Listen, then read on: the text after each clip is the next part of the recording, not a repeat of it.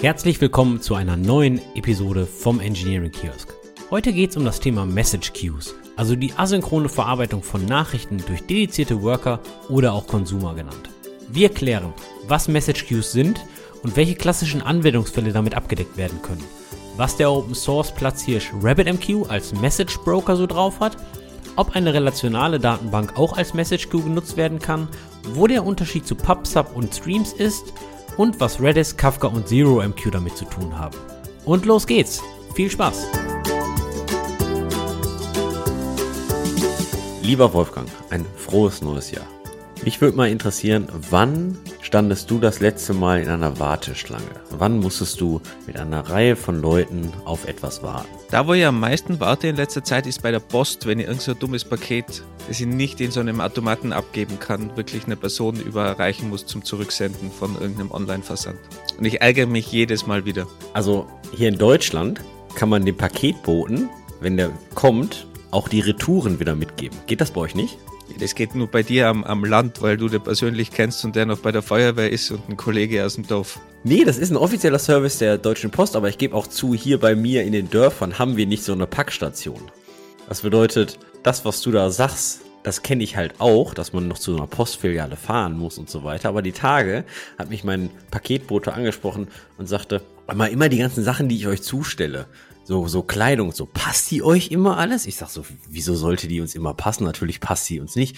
Ja, ihr gebt nie was bei mir zurück und das machen aber alle hier im Dorf. Und da habe ich dann erst gelernt, ich kann dem Paketboten auch Retouren zurückgeben. Ja, du siehst den ja. Ich sehe den gar nie. Der, der wirft das Paket irgendwo immer hin in eine Ecke und ist dann wieder weg. Hast du denn eine Abstellerlaubnis erteilt? Na, aber das wird trotzdem immer so gemacht. Also oft sehe ich den nicht, weil bei mir wird auch immer alles vor die Haustür gelegt und dann kann ich aber auch einfach nur Pakete da hinlegen und sage einfach bitte mitnehmen und dann wird das auch einfach mitgenommen. Ja, ziemlich guter Service, hätte ich auch gern. Hast du denn am Paketboden auch eine kleine Freude zu Weihnachten gemacht? Ja, nachdem ich nie sehe, habe ich da kein Problem damit. Vielleicht ist das genau der Unterschied. Ich habe nämlich eine kleine Merci-Schokoladentafel für meinen Paketboten gekauft, weil der immer so nett ist. Moment, dein Paketbote bekommt eine Merci-Schokolade. Eben noch nie eine Merci-Schokolade von dir bekommen. Du bringst mir auch keine Pakete. Ja, aber jede Woche wieder ein neues großes Stück Wissen. Zurück zum Thema Warteschlangen. Ich war vor kurzem mal wieder in einem Restaurant in Düsseldorf. Und zwar im japanischen Viertel. Da sind wirklich immer viele Schlangen. Kann ich mich noch gut erinnern, ja? Und dann stand ich vor einem koreanischen Restaurant im japanischen Viertel, das muss man sich auf der Zunge zergehen lassen, und hatte auch sogar einen Tisch reserviert. Ja, also ich komme da an und meine Frau schon, ach du meine Güte, müssen wir uns jetzt hier anstehen? Ich so, einen Moment, mal kurz die Schlange gefragt, habt ihr reserviert? Nein. Ich einfach vorne durchgegangen und stand dann ganz vorne, weil ich reserviert hatte. Und dann habe ich mich gefragt, dann, dann hat die Dame vom Restaurant gesagt, okay, warten Sie mal bitte noch ein paar Minuten, ist gerade noch kein Tisch frei. Aber wir haben ihre Reservierung hier, hier stehen. Und auf jeden Fall habe ich mich dann gefragt, okay, wie handeln das eigentlich Restaurants beziehungsweise Restaurantbetreiber, dass, wenn das Ding konstant voll ist, dass dann immer zu der reservierten Zeit ein Tisch frei ist, ohne großen Ausfall, nenne ich mal, zu haben. Beispiel, man hat für 20 Uhr reserviert und um 19.30 Uhr zahlt wer. Die halten ja nicht eine halbe Stunde den Tisch vor, oder? Mir fällt gerade auf, das wäre eigentlich eine ideale, coole Frage für Interviews, für Tech-Interviews. Wie würde man sowas programmieren und realisieren, um das möglichst effizient abzubilden? Was würdest du für eine Technologie verwenden, Andi, dafür?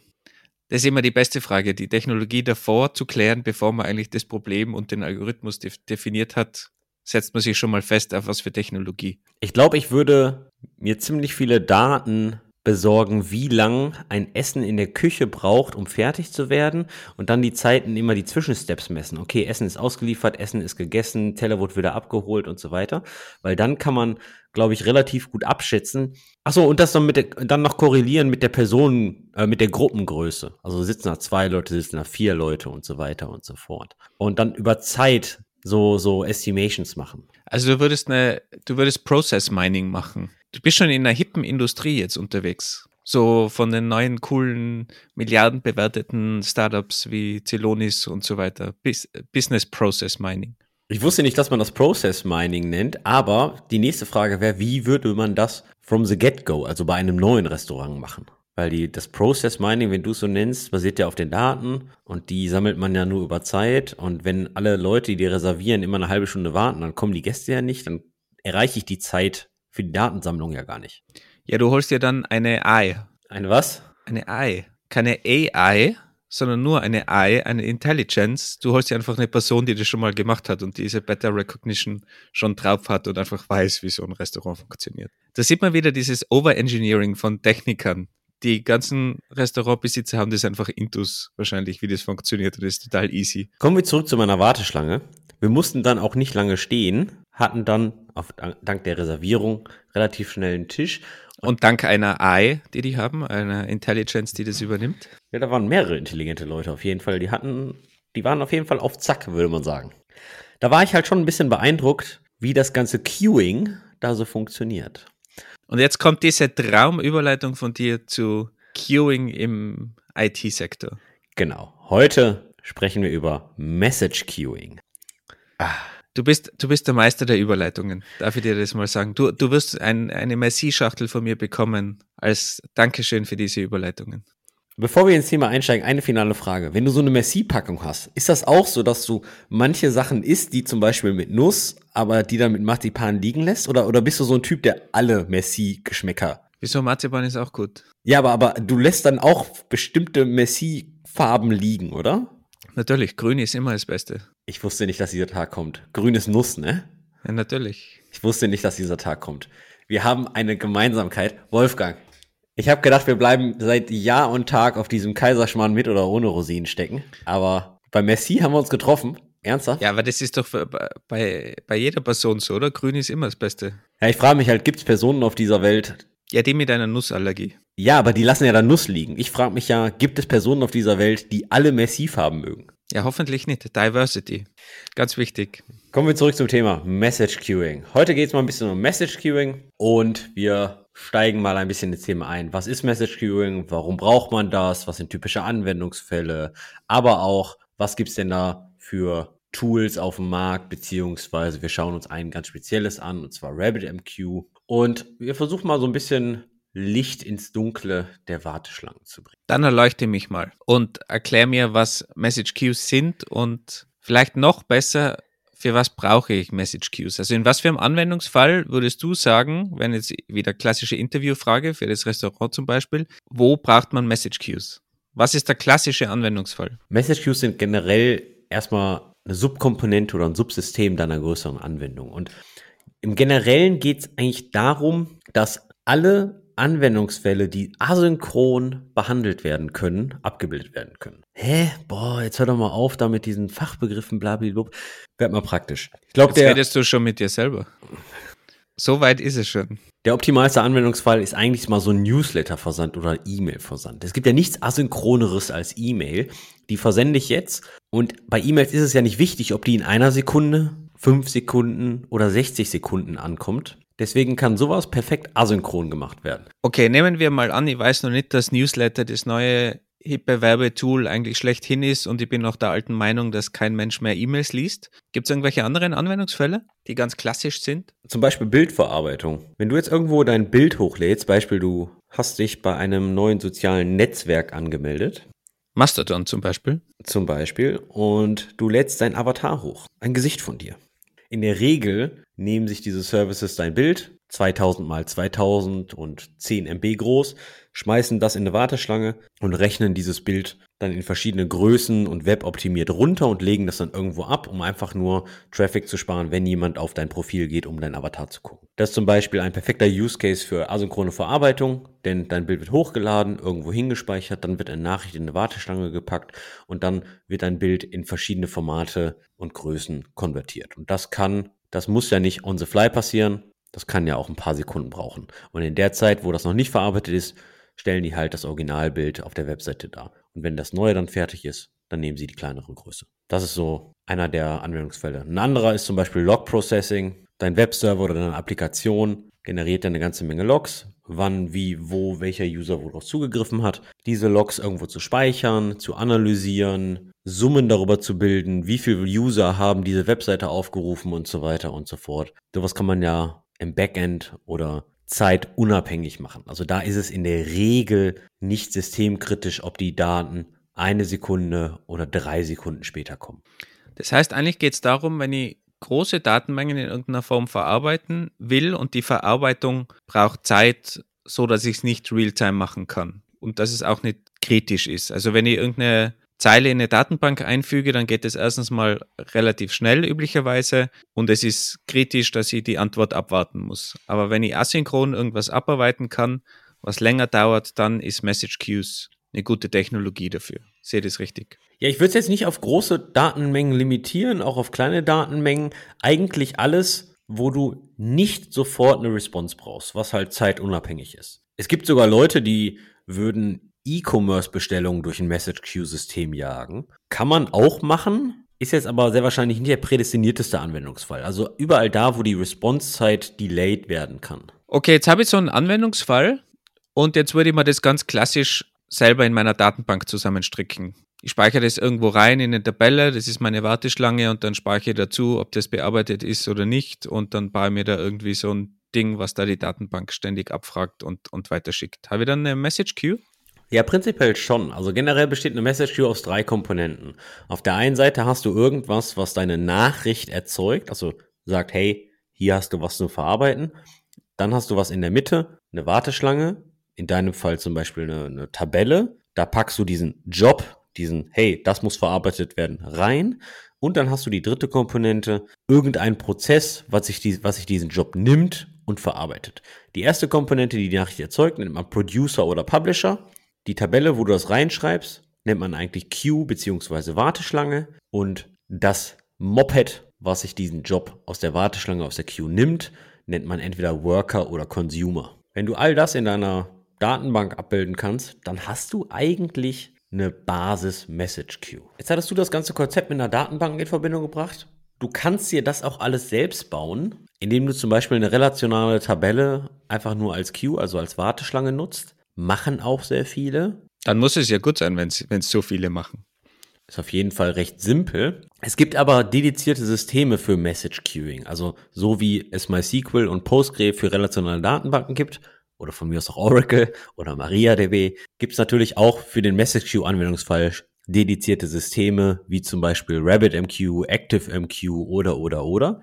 Und warum sollte dann so ein dediziertes System verwenden? Jetzt habe ich eh schon die Datenbank und kann das in die Datenbank speichern. Naja, Message Queuing ist halt auch nicht ganz so einfach. Und zwar gibt es da so ein paar Fallstricke, so ein paar tricky Parts, die diese dedizierten Systeme natürlich lösen. Auf der einen Seite geht es nämlich um die Fragestellung, wie oft kann, darf, muss beziehungsweise sollte denn eine einzelne Nachricht an einen Consumer, an einen Worker abgeliefert werden. Da geht es um die Stichwörter exactly once, at least once, at most once delivery. Wer in deiner Architektur, also die Datenbank beziehungsweise der Consumer, wer stellt da sicher, dass jede Nachricht verarbeitet wird, jede Nachricht mindestens einmal oder genau einmal verarbeitet wird also wenn ich beim Newsletter zum Beispiel dann an eine Person fünf E-Mails raussende, dieselbe Newsletter-E-Mail, dann werden die wahrscheinlich wenig Spaß haben. Insofern will ich da eine Verarbeitung von genau einmal haben. Ja, das ist jetzt eine gute Frage. Du willst natürlich, dass jeder deiner Kunden einen Newsletter haben möchte. Das bedeutet, du wärst dann eher im exactly once delivery Modus oder at most at most once delivery Modus, weil die Frage ist, wie kritisch ist das, wenn einer deiner tausend Leute den Newsletter nicht gekriegt hat? Aber wo ist jetzt das Problem, wenn ich es in der Datenbank mache? Ich habe ein Feld, wurde das versendet? Ja, nein, das setze ich. Ja, was passiert denn, wenn dein Worker, dein Consumer, sich einen Job aus der Datenbank holt? Der macht dann so, also ein Select. Dann unterbricht die Verbindung und der kann nicht sagen, hey, ich habe mir die Nachricht geholt. Und in der Zeit kommt ein zweiter Worker hoch, weil das heißt ja nicht nur, dass du eine Tabelle und einen Worker hast, sondern du kannst ja eine Tabelle und 100 Worker haben, die dann um die Jobs bei der Datenbank abfragen. Und was ist, wenn du da eine Race Condition hast? Das bedeutet, wenn einer sich eine Nachricht geholt hat, die Verbindung abbricht oder der Server stirbt oder oder oder, dann holt sich ein anderer Worker die Nachricht. Was passiert, wenn der erste Worker sich die Nachricht holt, die Connection zur Datenbank abbricht, der Worker aber noch weiterläuft und die Nachricht dann erfolgreich verarbeitet. Der konnte aber der Datenbank nicht sagen, hey, diese Nachricht wurde schon von einem Worker geholt. Somit wacht ein zweiter Worker auf, holt sich den Job. Dann hast du dieselbe Nachricht in zwei verschiedenen Workern, zum Beispiel deinem Newsletter, und der wird dann zweimal an dieselbe Person versendet. Okay, und die Message Queue nimmt mir das Ganze ab. Die kümmert sich darum, wenn ich dieses diese Einstellungen setze, dann kümmert sich die Message Queue um alles. Jede Message Queue hat andere Garantien, aber prinzipiell ja. Und mit anderen Garantien meine ich ganz genau sowas wie, wird die Nachricht genau einmal zugestellt, Minimum einmal zugestellt oder maximal einmal zugestellt. Exactly once, at least once delivery, at most once delivery. Jetzt hast du von, von 100 Workern gesprochen. Was ist jetzt so ein Worker und warum brauche ich 100 davon? Macht ja alles komplizierter. Naja, generell redet man davon granulare Skalierbarkeit. Jetzt stell dir mal vor, wir haben Black Friday und da kommen auf einmal ganz viele Bestellungen rein oder ganz viele neue Newsletter-Abonnenten und denen willst du natürlich auch alle deinen ersten Newsletter senden. Und wenn du jetzt in der Regel pro Woche zwei neue Newsletter-Abonnenten hast und jetzt zu Black Friday hast du nämlich, bietest du den Gutschein an, über 20 Prozent und auf einmal kriegst du 10.000, dann kannst du natürlich die Warteschlange für deinen Newsletter natürlich einzeln skalieren, weil dann kommen sehr viele Nachrichten in dieser Newsletter-Warteschlange und dann kannst du sagen, oh, ich brauche nicht nur einen Newsletter-Consumer, sondern auf einmal 100 und buff werden die innerhalb von wenigen Minuten relativ schnell abgearbeitet. Also du kannst natürlich auch dann dein, dein Load und deine Anfragen deutlich besser parallelisieren. Du kannst die Verarbeitung auf verschiedene Server, auf verschiedene Maschinen verteilen und dadurch hast du natürlich auch eine erhöhte Ausfallsicherheit. Und wenn du dir darüber ein bisschen Gedanken machst, dann hast du natürlich eine, eine vereinfachte Entkopplung. Also reden wir mal von Microservices. Message Queuing kann auch super dafür genutzt werden, damit zwei Microservices miteinander sprechen. Die müssen keine synchrone Kommunikation haben, wie zum Beispiel HTTP-Calls hin und her, sondern die können auch über eine dritte Komponente, wie zum Beispiel eine Warteschlange in der Mitte, asynchron miteinander kommunizieren. Und das kann dir natürlich helfen, wie zum Beispiel bei einer Migration von Monolithen auf Microservices, damit du das nicht mit einer Big Bang Migration machen kannst, sondern dass du einfach ganz normal und ganz langsam wirklich zu Microservice oder vielleicht sogar serverless, nehmen wir mal Lambda Functions oder ähnliches migrieren kann. Okay, nehmen wir mal an, ihr habt jetzt mein Projekt und glaube, dass Message Queuing mir helfen würde, um das zu entkoppeln oder zu vereinfachen. Und du hast ja schon erwähnt, RabbitMQ ist so, würde sagen, das bekannteste, das mir auch so immer unterkommt, wenn es um, um Message Queues geht. Wenn ich mir da jetzt RabbitMQ reinhole in mein Projekt, was, was ist denn RabbitMQ eigentlich? Was für ein Schiff hole ich mir denn da an Bord? Kann man sich ein Schiff an Bord holen? Egal. Was ist RabbitMQ? Also jedes Kreuzfahrtschiff hat auf jeden Fall so ein kleines Paddelboot und wenn du möchtest, ist für ein kleines Paddelboot bestimmt auch ein Schiff für dich, ja. Oh, jetzt hast du die ganzen RabbitMQ-Fans schon beleidigt, dass es nur ein Paddelboot ist. Also RabbitMQ ist schon ein Schiff, muss man, muss man schon sagen. Aber prinzipiell ist es halt der, der Marktführer. Es ist ein Open Source Message Broker.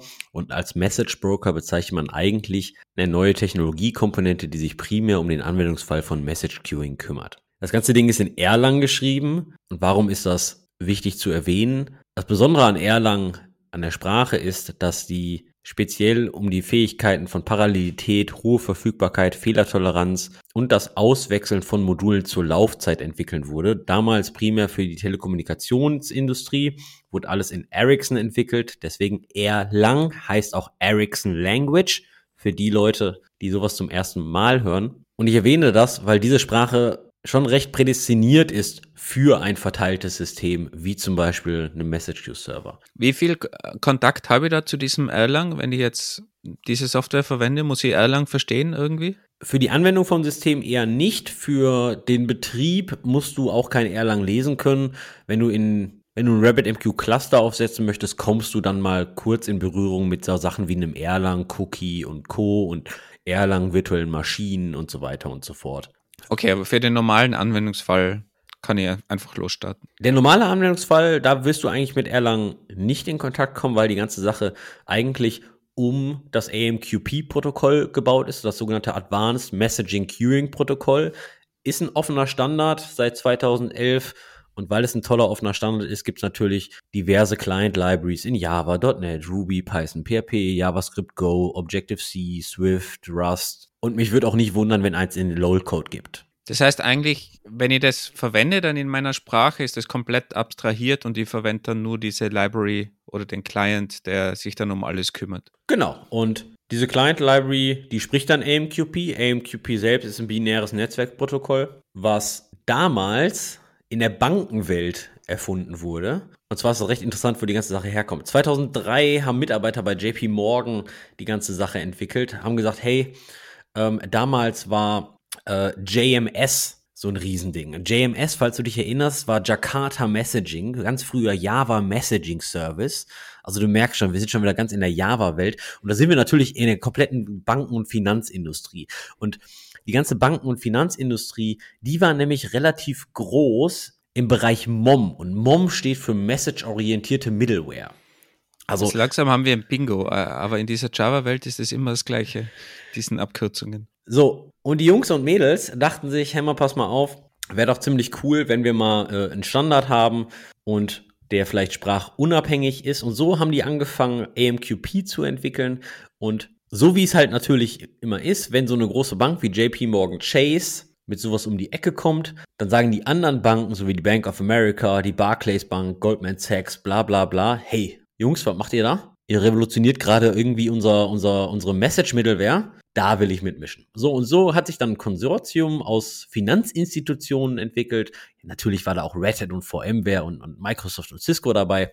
Und die haben dann angefangen, an dem offenen Standard da rumzuschrauben. Der Erfolg von AMQP kam eigentlich daher, dass AMQP eigentlich alle Features von dem vorherigen JMS, also von dem Jakarta Messaging, mit implementiert. Das bedeutet, die ganzen Finanzindustrien konnten also eigentlich direkt auf den neuen Standard wechseln. Heißt es, ich, ich brauche gar keinen RabbitMQ Client, sondern kann einen allgemeinen AMQP Client verwenden und der kann dann kommunizieren mit RabbitMQ. Genau, du bist ja jetzt nicht an RabbitMQ gebunden. Du kannst auch sowas anderes machen wie ActiveMQ oder einen JBoss AMQ oder SwiftMQ oder von mir aus auch bei Microsoft Azure gibt es den Azure Service Bus. All die supporten auch das AMQP-Protokoll, was seit 2.11 in Version 1 standardisiert ist. Und von mir aus kannst du jetzt auch deinen eigenen Message Queue Server schreiben, der AMQP spricht. Das klingt für mich jetzt eigentlich alles sehr schrecklich. Für mich als Open Source Mensch, der irgendwie leichtgewichtige Sachen haben will und du bekommst da jetzt mit irgendwelchen Java und Bankengeschichten und schlag mich tot. Ist es was für mein Open Source Projekt oder verheirate ich mich dann mit irgendwelchen Java Enterprise Zeug? Mit Java hast du nichts am Hut und ich bin bei weitem kein JVM Freund, aber mit Java hast du nichts am Hut und ja, RabbitMQ ist halt schon nicht ganz leichtgewichtig, aber es ist immer die Frage, was brauchst du?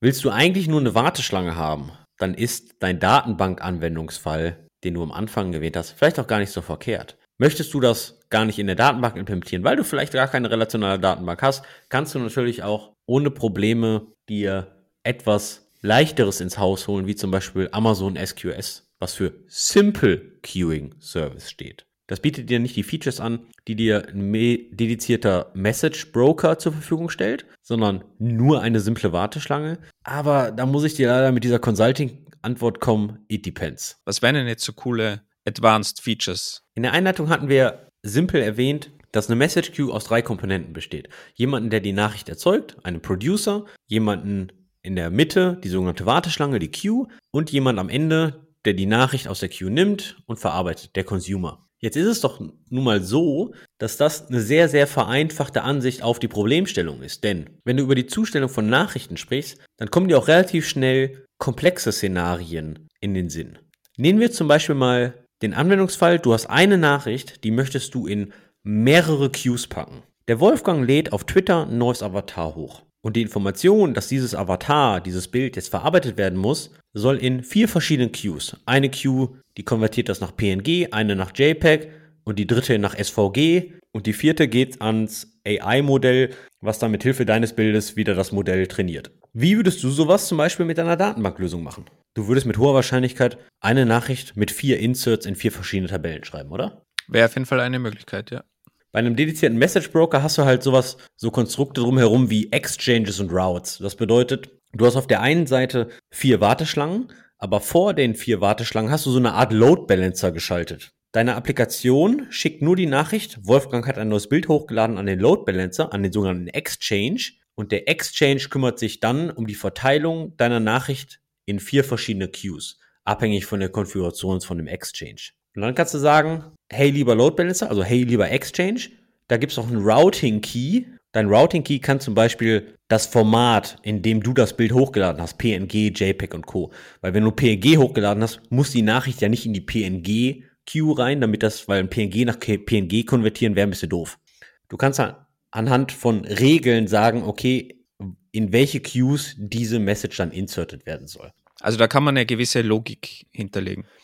Genau.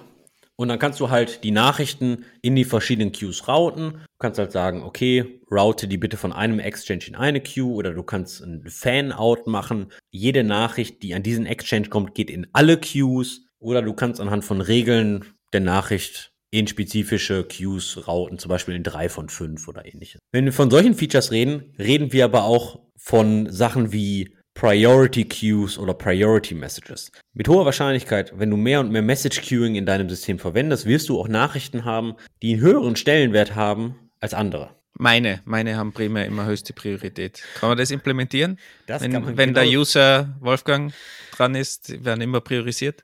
Genau, genau das kann man tun. Nehmen wir mal Beispiel. Die Verarbeitung deiner Finanzdaten sind mit hoher Wahrscheinlichkeit deutlich wichtiger als die Konvertierung deines Avatars. Oder die Newsletter sind mit hoher Wahrscheinlichkeit wichtiger als die Verarbeitung deiner, deiner Log-Dateien. Mithilfe von Priority-Warteschlangen oder Priority-Nachrichten kannst du halt den Consumern, also den Workern, die deine Nachricht verarbeiten, wirklich sagen, okay, behandle die mal bitte mit der Priorität. Du kannst aber auch sagen, hey, alle Nachrichten, die ich in eine spezifische Warteschlange packe, haben nur eine gewisse Gültigkeit, sogenannte Time to Live. Und wenn die in der Zeit nicht verarbeitet werden, entfallen die. Der Grund für die, warum die nicht verarbeitet werden, kann, kann vielfältig sein. Entweder weil da gerade keiner auf dieser Queue lauscht oder weil da zu viel drauf ist oder oder oder. Wie mache ich das dann mit Logging und Monitoring? Ich muss das ja irgendwie meistens zumindest mitbekommen, wenn da irgendwas was schief geht. Und habe ich, habe ich da dann auch Schnittstellen, um irgendwelche Monitoring-Tools und ähnliche Sachen anzubinden? Um zu sehen zum Beispiel, wie viel Messages jetzt auf, aufgrund dem TTL nicht verarbeitet worden sind oder, oder verworfen worden sind. All die Informationen gibt dir RabbitMQ raus, entweder in einem schönen Dashboard oder von mir aus auch als Prometheus-Exporter, damit du die im Grafana haben kannst oder, oder, oder. Sowas ist alles mitgeliefert. Eins der Killer-Features, die eigentlich bei jedem dedizierten Message Broker verfügbar ist, ist das sogenannte Message Acknowledgement und die Rejections. Das bedeutet, du hast einen Consumer, der connectet sich zu einer Queue und sagt, lieber Message Broker, falls eine neue Nachricht reinkommt, gib mir die mal. Der Message Broker liefert diese Nachricht dann an den Consumer und reserviert diese Nachricht auf dem Message Broker und hält sie vor, dass kein zweiter Consumer diese selbe Nachricht zugestellt bekommt. Mein Consumer, der die Nachricht jetzt hat, kann die verarbeiten und kann am Ende der Verarbeitung sagen, acknowledged. Und durch dieses acknowledged teilt der Consumer dem Message Broker mit, diese Nachricht wurde erfolgreich verarbeitet. Das müsste man in meiner Datenbanklösung natürlich alles selber programmieren, müsste da mit Datenbanktransaktionen herumhantieren und vielleicht das irgendwie zwischendrin in die Tabelle speichern. Das ist aktuell in Bearbeitung. Dann was passiert, wenn die Transaktion ausläuft, wenn der Broker wegstirbt. Also diese ganzen Sachen müsst ihr dann implementieren und vor allem verstehen. Und bei einem Message Broker hat sich da jemand, beziehungsweise meistens eine Gruppe, schon jahrelang Gedanken drüber gemacht, wie man die ganzen Edge Cases abfängt und behandelt. Richtig, und das ist nämlich der, der, der Killer-Unterschied. Und wenn wir jetzt von diesem Message Acknowledgement sprechen, da reden wir von einem Happy Pass. Aber was passiert, wenn da mal was schief geht? Der Gegensatz zum Message Acknowledgement sind Message Rejections. Das bedeutet, stell dir vor, du kriegst eine Nachricht als Consumer, verarbeitest die und die Verarbeitung ist aber nicht erfolgreich. Dann kannst du das Gegenteil von Acknowledgement machen, du kannst die rejecten und wenn du die rejectest, dann geht die Nachricht zurück an den Message Broker und der Message Broker verteilt diese Nachricht an einen anderen Consumer weiter. Der Kann man da auch dann irgendwie Regeln drüber legen? Zum Beispiel, wenn jetzt ein E-Mail-Versand fehlschlägt, dass der einfach erst in 10 Minuten wieder probiert wird oder sowas? ob RabbitMQ selbst jetzt gerade so Delayed Messages kann, weiß ich jetzt gerade nicht, müsste man nachgucken. Sowas kann man aber natürlich relativ einfach bauen. Und jetzt haben wir gerade von diesem Acknowledgement und dem Reactions gesprochen. Das machst du ja aktiv. Aber was passiert, wenn der Consumer einfach gar keine Rückmeldung kriegt? Der kriegt eine Nachricht und timed out, stirbt oder ähnliches. Dann kannst du eine Dead Letter Queue einrichten. Eine Dead Letter Queue ist eine zweite Warteschlange, die nur dafür da ist, die nicht verarbeitete Nachrichten beziehungsweise die Nachrichten im Fehlerfall abzufangen. Und das ist natürlich für Entwickler ein Traum, weil dann kannst du nämlich in diese Nachricht, in, in diese Warteschlange reingucken und sagen, okay, was ist an dieser Nachricht jetzt so speziell, dass diese nicht erfolgreich verarbeitet werden konnte? Und so kannst du dein System kontinuierlich verbessern, Fehlerfälle rausbügeln und so weiter. Und du kannst diese Nachrichten aus den Dead Letter Queues natürlich wieder in die Original Queue einspielen und somit wirklich sicherstellen, dass all deine Nachrichten verarbeitet werden. Aber ich muss natürlich da auch reinschauen. Wenn ich das einfach nur blind laufen lasse, dann habe ich natürlich irgendwann ein Problem, wenn da Messages nicht verarbeitet werden, wenn ich das nicht sauber monitor, das Ganze. Also ich habe ich hab schon wieder das Problem, dass ich eine zusätzliche Komponente habe, die ich auch verstehen muss, monitoren muss, dementsprechend reagieren muss. Ja, alles richtig, aber du kaufst ja auch keinen Neuwagen und fährst dann einfach 200.000 Kilometer ohne Ölwechsel, ne? Also die, die neue Komponente ist halt genauso wie jedes andere Teil in deinem Software-Stack. Und wenn du nicht drum kümmerst, dann rostet das natürlich ebenfalls. Aber ihr muss mir halt im Klaren sein, dass ich mir da wieder was zusätzlich reinhole und was man vor allem auch verstehen muss. Und gerade in dem Bereich ist es ja auch gar nicht so leicht, eben alles zu verstehen. Gerade so Asynchronität, Fehlerfälle, diese ganzen Garantien oder eben nicht Garantien, ob etwas ausgeliefert wird, nur einmal ausgeliefert wird. Also es ist schon auch ein komplexes Thema, mit dem man sich beschäftigen muss. Das ist nicht einmal install und dann läuft alles, sondern man sollte sich schon ein bisschen damit beschäftigen. Und das meine ich ja genau, ist der große Unterschied zu deiner Datenbanklösung. Eine deiner Datenbanklösung ist nichts Falsches. Doch die Frage ist, möchtest du dir all diese Gedanken, die sich eine Gruppe von sehr intelligenten Menschen gemacht hat, für diese Anwendungsfälle selbst machen und neu programmieren? Oder möchtest du einfach was Vorgefertigtes nehmen?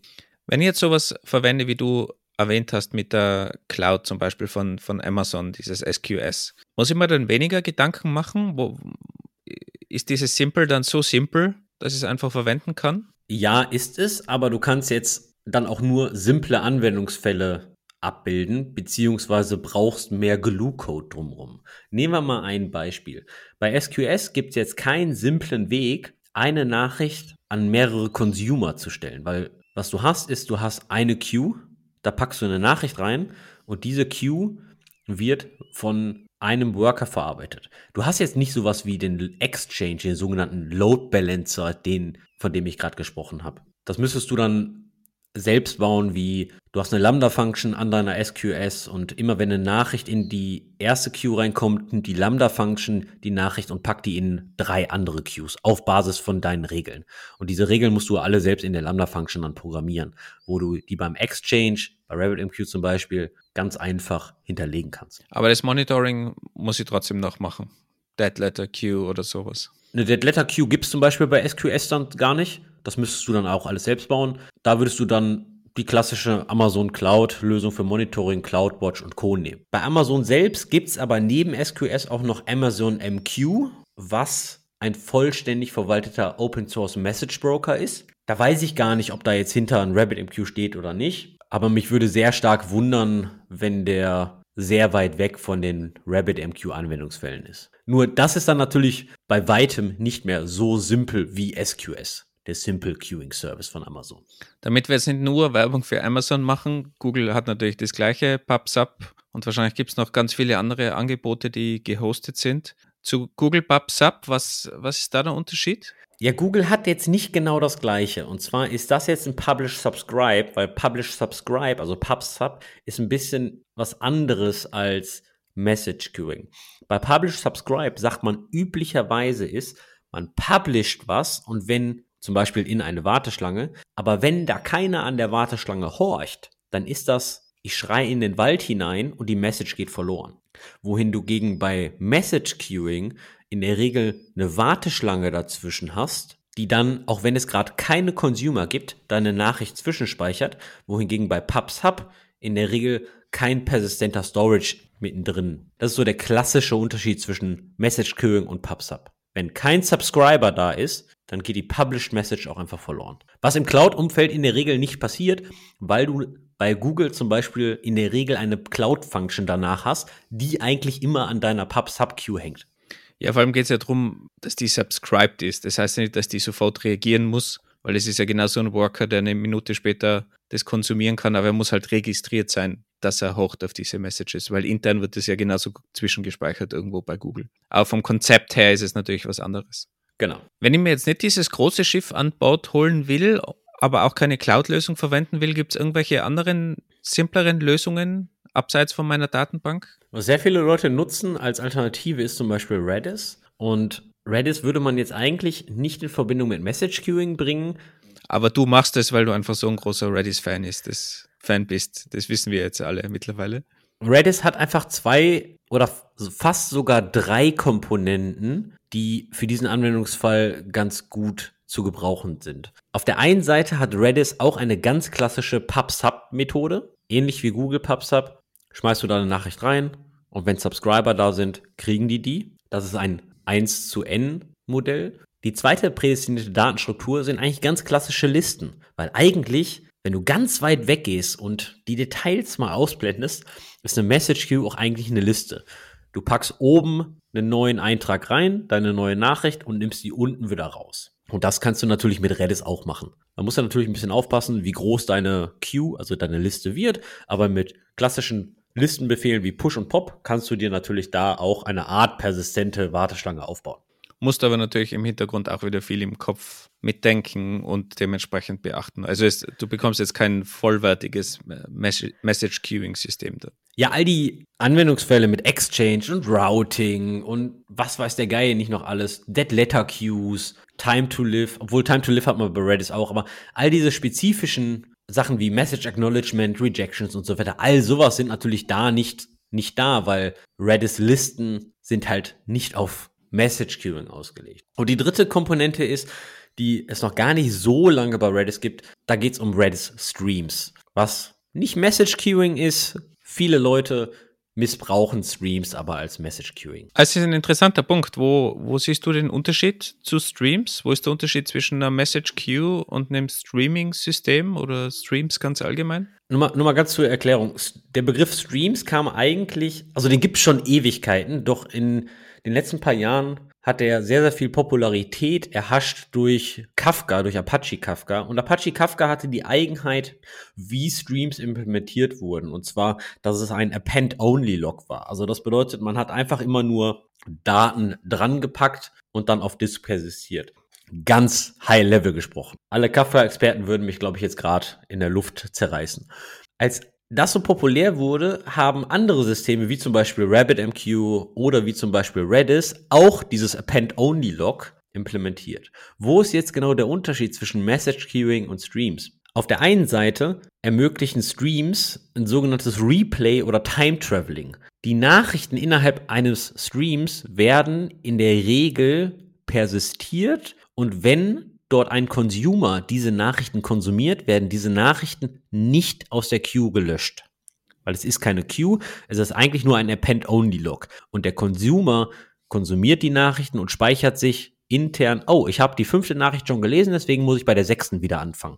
Wohingegen das Message-Queue-System die Message an den Consumer zustellt und dann diese zugestellte Nachricht nicht für einen zweiten Consumer verfügbar ist. Das ermöglicht natürlich auch, dass du in einem Stream alle Daten replayen kannst, beziehungsweise Time Traveling machen kannst und zwar einfach zu der 10., 20. oder 40. Nachricht springen kannst.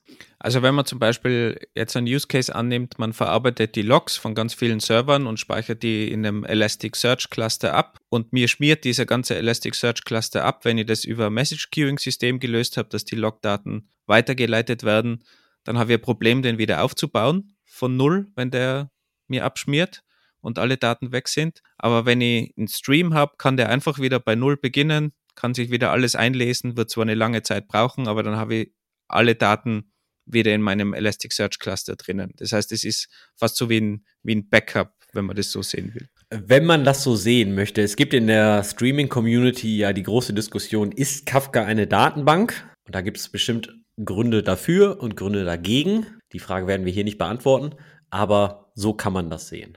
Aber jetzt hast du schon Kafka erwähnt. Kann ich Kafka jetzt auch verwenden als ein Message Queuing System in dem Sinne, wenn ich das schon zum Beispiel jetzt schon irgendwo in, in Verwendung habe?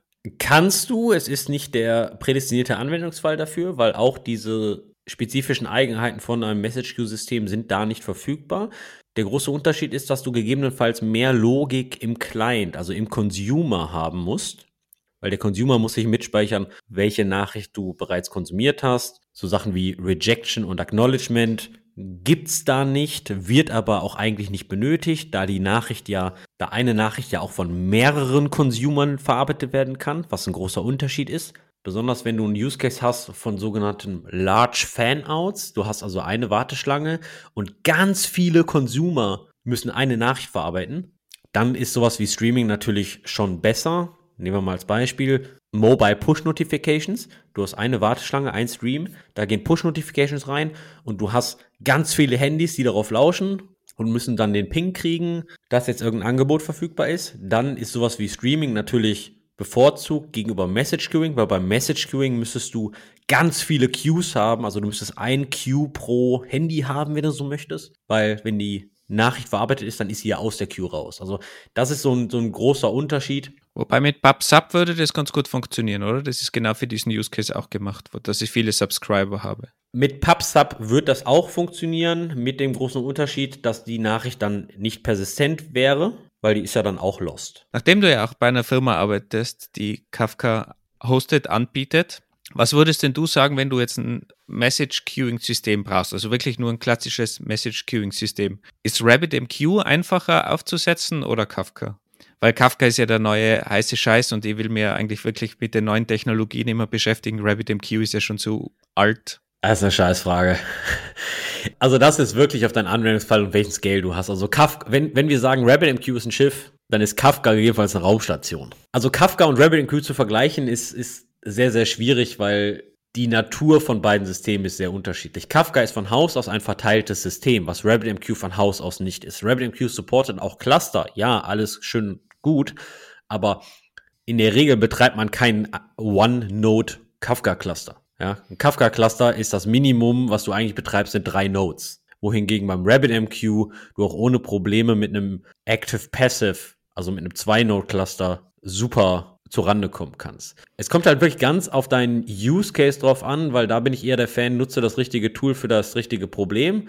Willst du Streaming oder Message Queuing machen?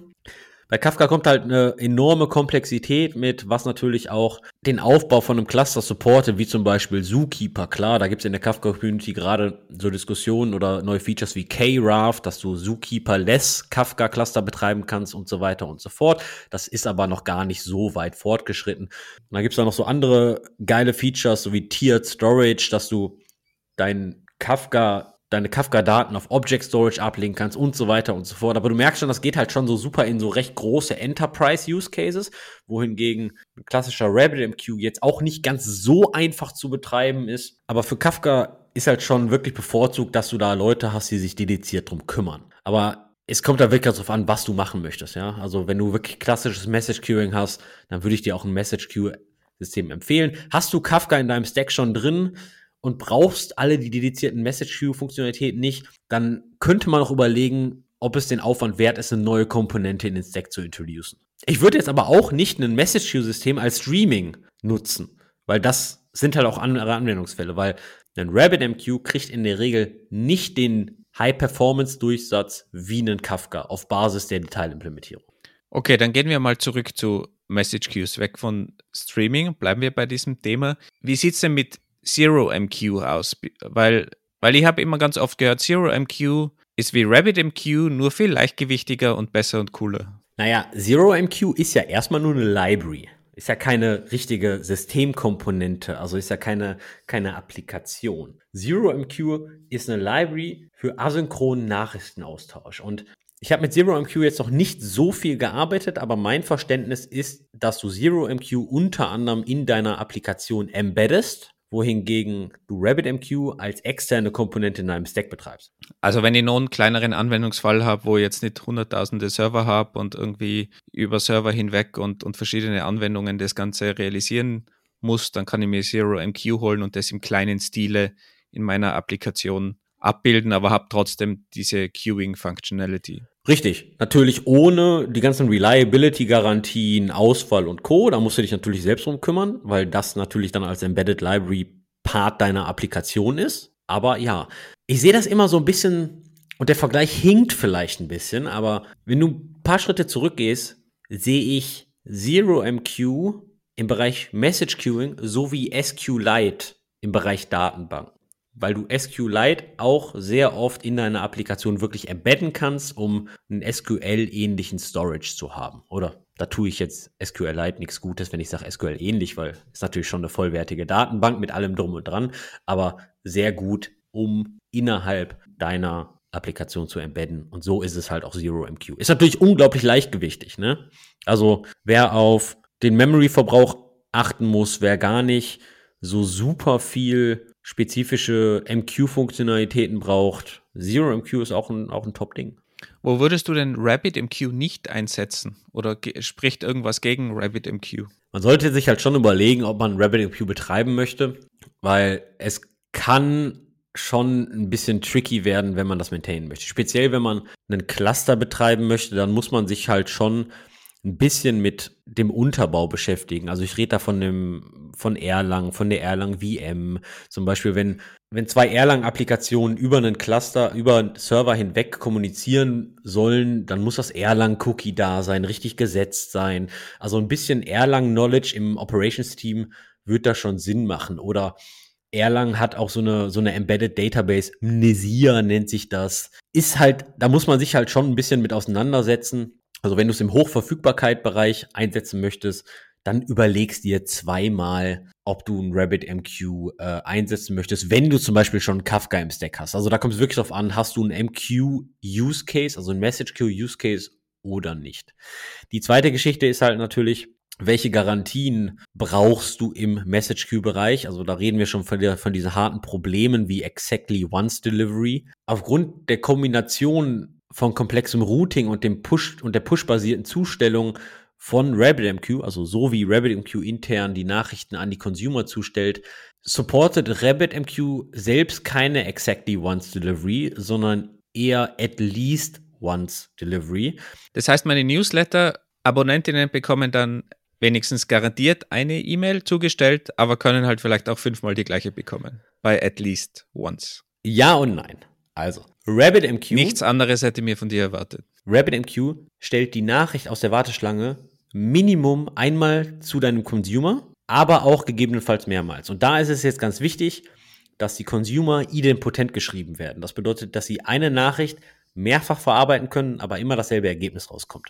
Was bei E-Mail schwierig ist. Da brauchst du halt irgendwo ein zentrales Log, hat dieser Kunde diese E-Mail schon erhalten. Und dann würdest du beim zweiten Processing sagen, oh, der hat die schon erhalten, deswegen acknowledge ich die einfach mal, weil RabbitMQ die Nachricht zweimal zugestellt hat. Das ist so ein klassisches Pattern bei Message Queuing generell. Und das musst du aber auch dann bei Kafka, bei Streaming beachten. Also das ist jetzt nicht RabbitMQ spezifisch, das ist generell spezifisch zu der asynchronen Verarbeitung von Nachrichten, sei es im Message-Queuing-Bereich oder im Streaming-Bereich. Das heißt, die wird mir dann in der Datenbank das Ganze nochmal abspeichern. Mache ich wahrscheinlich sowieso, weil ich ja irgendwie loggen will, wann diese E-Mail ausgesendet wurde oder damit ich irgendwelche Statistiken habe, auch wie viele E-Mails ausgesendet wurden.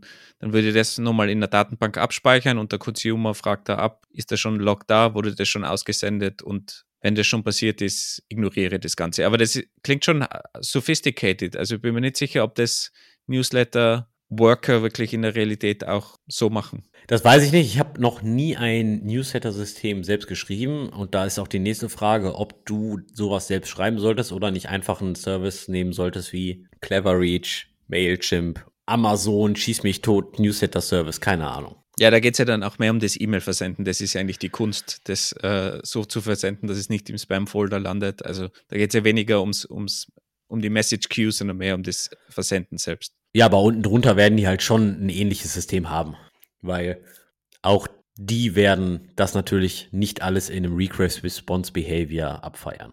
Was natürlich auch noch ein Riesenvorteil von, von RabbitMQ ist, wir hatten vorhin ges darüber gesprochen, dass die AMQP supporten als Protokoll. Die einzelnen MQ-Server haben natürlich ein Interesse, mehrere Protokolle zu supporten, um natürlich ihre Anwendungsfälle ein bisschen breiter zu fächern. RabbitMQ selbst kann auch MQTT. Die ganzen Leute, die sich ein bisschen mit Heimautomatisierung auseinandersetzen, werden da gegebenenfalls jetzt hellhörig.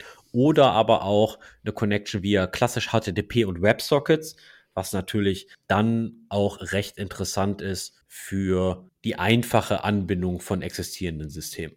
Das ist halt auch der Vorteil von so einem alten System, alt im positiven Sinne, was sich einfach über lange Zeit entwickelt hat, dass der Support von Protokollen gut ist, die Dokumentation, du findest viele Informationen darüber, du bekommst Plugins, Integrationen von anderen Services, Monitoring zum Beispiel oder Authentifizierung.